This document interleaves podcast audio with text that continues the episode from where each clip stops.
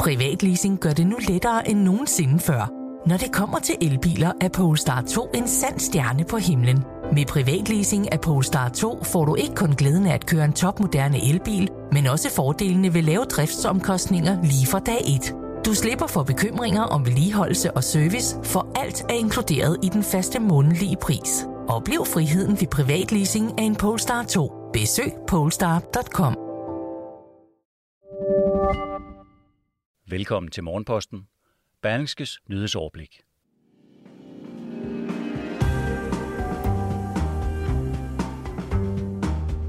Det er torsdag den 12. august, og Morgenposten er klar med et overblik over de vigtigste historier her fra morgenstunden. Jeg hedder Mette Melgaard. Lokalt ansatte afghanere, der har hjulpet Danmark i Afghanistan, bliver nu tilbudt evakuering til Danmark. Sommerens voldsomme skovbrænde udleder enorme mængder CO2. Og så lægger Venstres formand, Jakob Ellemann Jensen, op til at skære markant i dagpengesatsen for nyuddannede.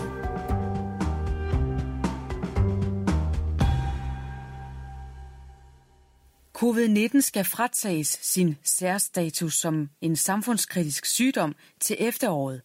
Det mener både Enhedslisten, Venstre, de konservative og Dansk Folkeparti, som dermed vil fratage regeringen de særlige magtbeføjelser, der fulgte med coronapandemiens indtog. Samtidig vil partierne indstille den nuværende massetestning af danskerne, skriver Jyllandsposten. De konservative sundhedsordfører Per Larsen mener, at vi i slutningen af september eller starten af oktober er der, hvor covid er en smitsom sygdom, ligesom kyssesyge og falsk strubehoste. Så der bør vi ophæve coronas særstatus og fjerne regeringens beføjelser på coronaområdet, siger den konservative sundhedsordfører til Avisen. Han tager dog det forbehold, at en ny og mere smitsom variant kan dukke op og ændre situationen. Så længe corona klassificeres som en samfundskritisk sygdom, kan politikerne indskrænke borgernes rettigheder med for eksempel forsamlingsforbud og nedlukning af skoler. Mindst 45 lokalt ansatte afghanere, der har hjulpet Danmark i Afghanistan, bliver nu tilbudt evakuering her til landet, hvor de får midlertidigt ophold i to år. Det er resultatet af en bred politisk aftale, der blev indgået sent onsdag aften.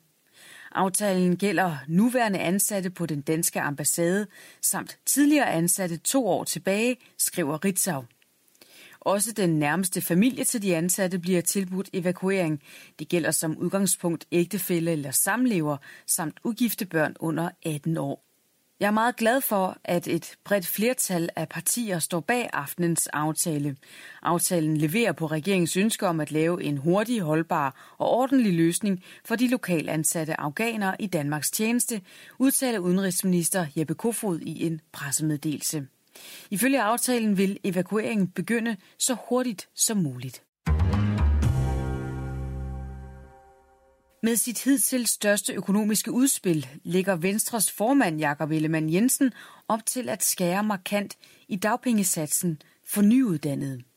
Unge mennesker skal arbejde også selvom de ikke lige får drømmejobbet med det samme, mener han, og pengene vil Venstres formand bruge på klimaet. Forslaget vil ramme meget forskelligt afhængig af, hvilken uddannelse man har. Og har man tilmeldt sig en A-kasse, giver det ret til de såkaldte dimentent dagpenge. En ydelse, som er markant lavere end den normale og fulde dagpengesats, men som omvendt set er markant højere end en SU. Du får nu øh, et uddrag fra dagens lydartikel fra Berlingske.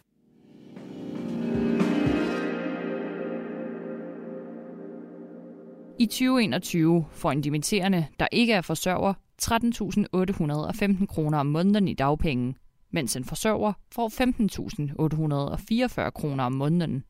Over det seneste årti er antallet af mennesker på dimittentdagpenge steget ganske betragteligt. Ifølge Beskæftigelsesministeriet var der i 2008 således 6.150 nyuddannede på dagpenge, mens tallet i 2018 var mere end tre gange så højt, nemlig 20.500 personer. Udgifterne til ordningen er af samme grund også steget betragteligt på knap 1,1 milliard kroner i 2008 til 3,3 milliarder kroner i 2018.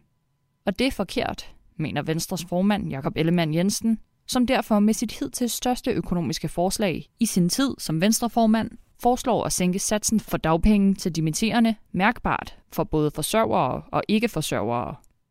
Mere end 4.000 kroner skal ydelsen sættes ned, mener han, som vil bruge besparelsen på klimaet gennem et såkaldt permanent grønt råderum. Hej, jeg hedder Kasper. Som HK-vejleder er det min opgave at hjælpe dig gennem processen med at finde et nyt job.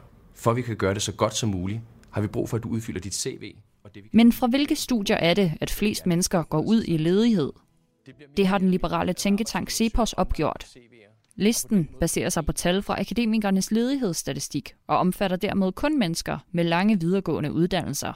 Det er dog også netop denne gruppe, der ifølge Beskæftigelsesministeriet primært har drevet stigningen af antallet af personer på dagpenge. Tallene er opgjort på årsbasis frem til februar 2020, hvor coronakrisen for alvor brød ud og førte til en nedlukning af landet. I oversigten over bruttoledighedsprocenten for akademikere 0 til 1 år efter dimission, viser de gennemsnitlige tal i perioden marts 2019 til februar 2020, at de tre uddannelser med laveste ledighed er læger, jurister og tandlæger. I den modsatte ende, med højeste ledighed, befinder sig arkitekter, landskabsarkitekter og humanistiske magistre. Og ifølge manden bag tallene, cheføkonom i Cepos, Mads Lundby Hansen, vidner listen om, at der er behov for at reducere i satsen for dimittent dagpenge. Det uddyber han i artiklen, som er skrevet af Kasper Kildegård og Søren Domino. Den viser også et overblik over, hvilke studier, der særligt er kendetegnende ved høj arbejdsløshed for nyuddannede. De skovbrænde, der alene har været på den nordlige halvkugle i sommerens løb, har indtil nu sendt lige så meget CO2 op i atmosfæren som Australien, Kanada, Brasilien, Frankrig og Storbritannien tilsammen udleder på et helt år fra landenes fossile energiforbrug. Det skriver Dagbladet Information i dag, og det er på baggrund af data fra EU's Copernicus Atmosphere Monitoring Service, forkortet med CAMS. Det er de voldsomme brænde i USA, Kanada, Sibirien, Grækenland og Tyrkiet, der siden 1. juni har udledt 2,1 milliarder ton ekstra CO2 i atmosfæren. Selvom skovbrænde er en del af naturens cyklus, så har seniorforsker Mark Parrington ved CAMS aldrig set så vedholdende brænde af høj intensitet på begge sider af den nordlige halvkugle på én gang.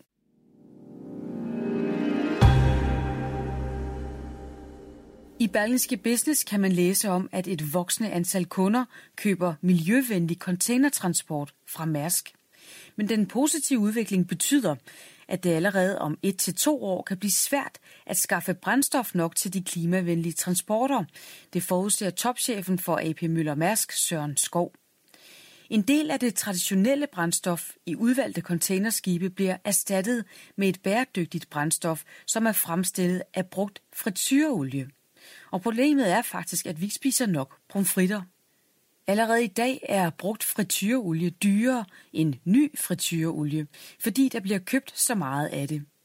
Men Mærsk kan ikke bare købe det nye frityreolie i stedet, fordi det er mad, og så er det ikke biobrændsel, siger Søren Skov, der kalder situationen barok. Byråkrati stikker en kæppe i hjulet på lynlader til elbiler i København. Virksomheden Vigo Energy har ellers fået grønt lys til at opstille lynlader i hovedstaden, og de er også bestilt hjem. Men nu er virksomheden havnet i byråkratisk limbo hos Københavns Kommune, og derfor bliver lynladerne sendt på lager på ubestemt tid. De byråkratiske udfordringer involverer elselskabet Radius, særlige transformer, en nødvendig deklaration fra kommunen og et såkaldt gæsteprincip.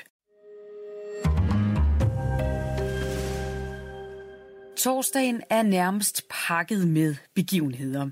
Jeg begynder med Liberal Alliance og de radikale, der afholder deres respektive sommergruppemøder. De radikale, der holder til i Nyborg, holder også pressemøde kl. 10.15. Sygeplejerskerne fortsætter deres strække og demonstrerer flere steder i landet. Retten i Glostrup indleder i dag en retssag mod en 23-årig dansk kvinde, der er anklaget for at have tilsluttet sig islamisk stat i Syrien – og for at have forsøgt at væve sin lille søster til terrororganisationen. Retten i Viborg ventes at afgøre en sag om hvidvask af ca. 8 millioner kroner. Den sigtede, en mand i 40'erne, er også sigtet for bedrageri. Både i København og i Malmø begynder World Pride, der er en fejring af LGBT plus personer, menneskerettigheder og lighed. En ny grøn festival ved navn Bio Bio Festival ser dagens lys. Den sætter fokus på den grønne omstilling og finder sted i Oasen Banegården i København. Og så bliver den tredje etape af cykelløbet på Snor Danmark rundt kørt i dag fra Tønder til Vejle. Det er årets kongeetappe, der er løbets længste og hårdeste med sine 218 km og godt 2100 højdemeter.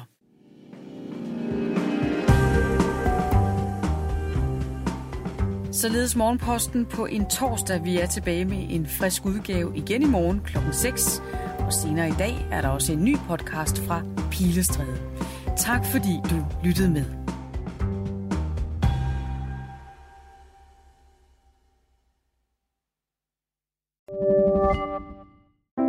Privatleasing gør det nu lettere end nogensinde før. Når det kommer til elbiler, er Polestar 2 en sand stjerne på himlen. Med privatleasing af Polestar 2 får du ikke kun glæden af at køre en topmoderne elbil, men også fordelene ved lave driftsomkostninger lige fra dag 1. Du slipper for bekymringer om vedligeholdelse og service, for alt er inkluderet i den faste månedlige pris. Oplev friheden ved privatleasing af en Polestar 2. Besøg polestar.com.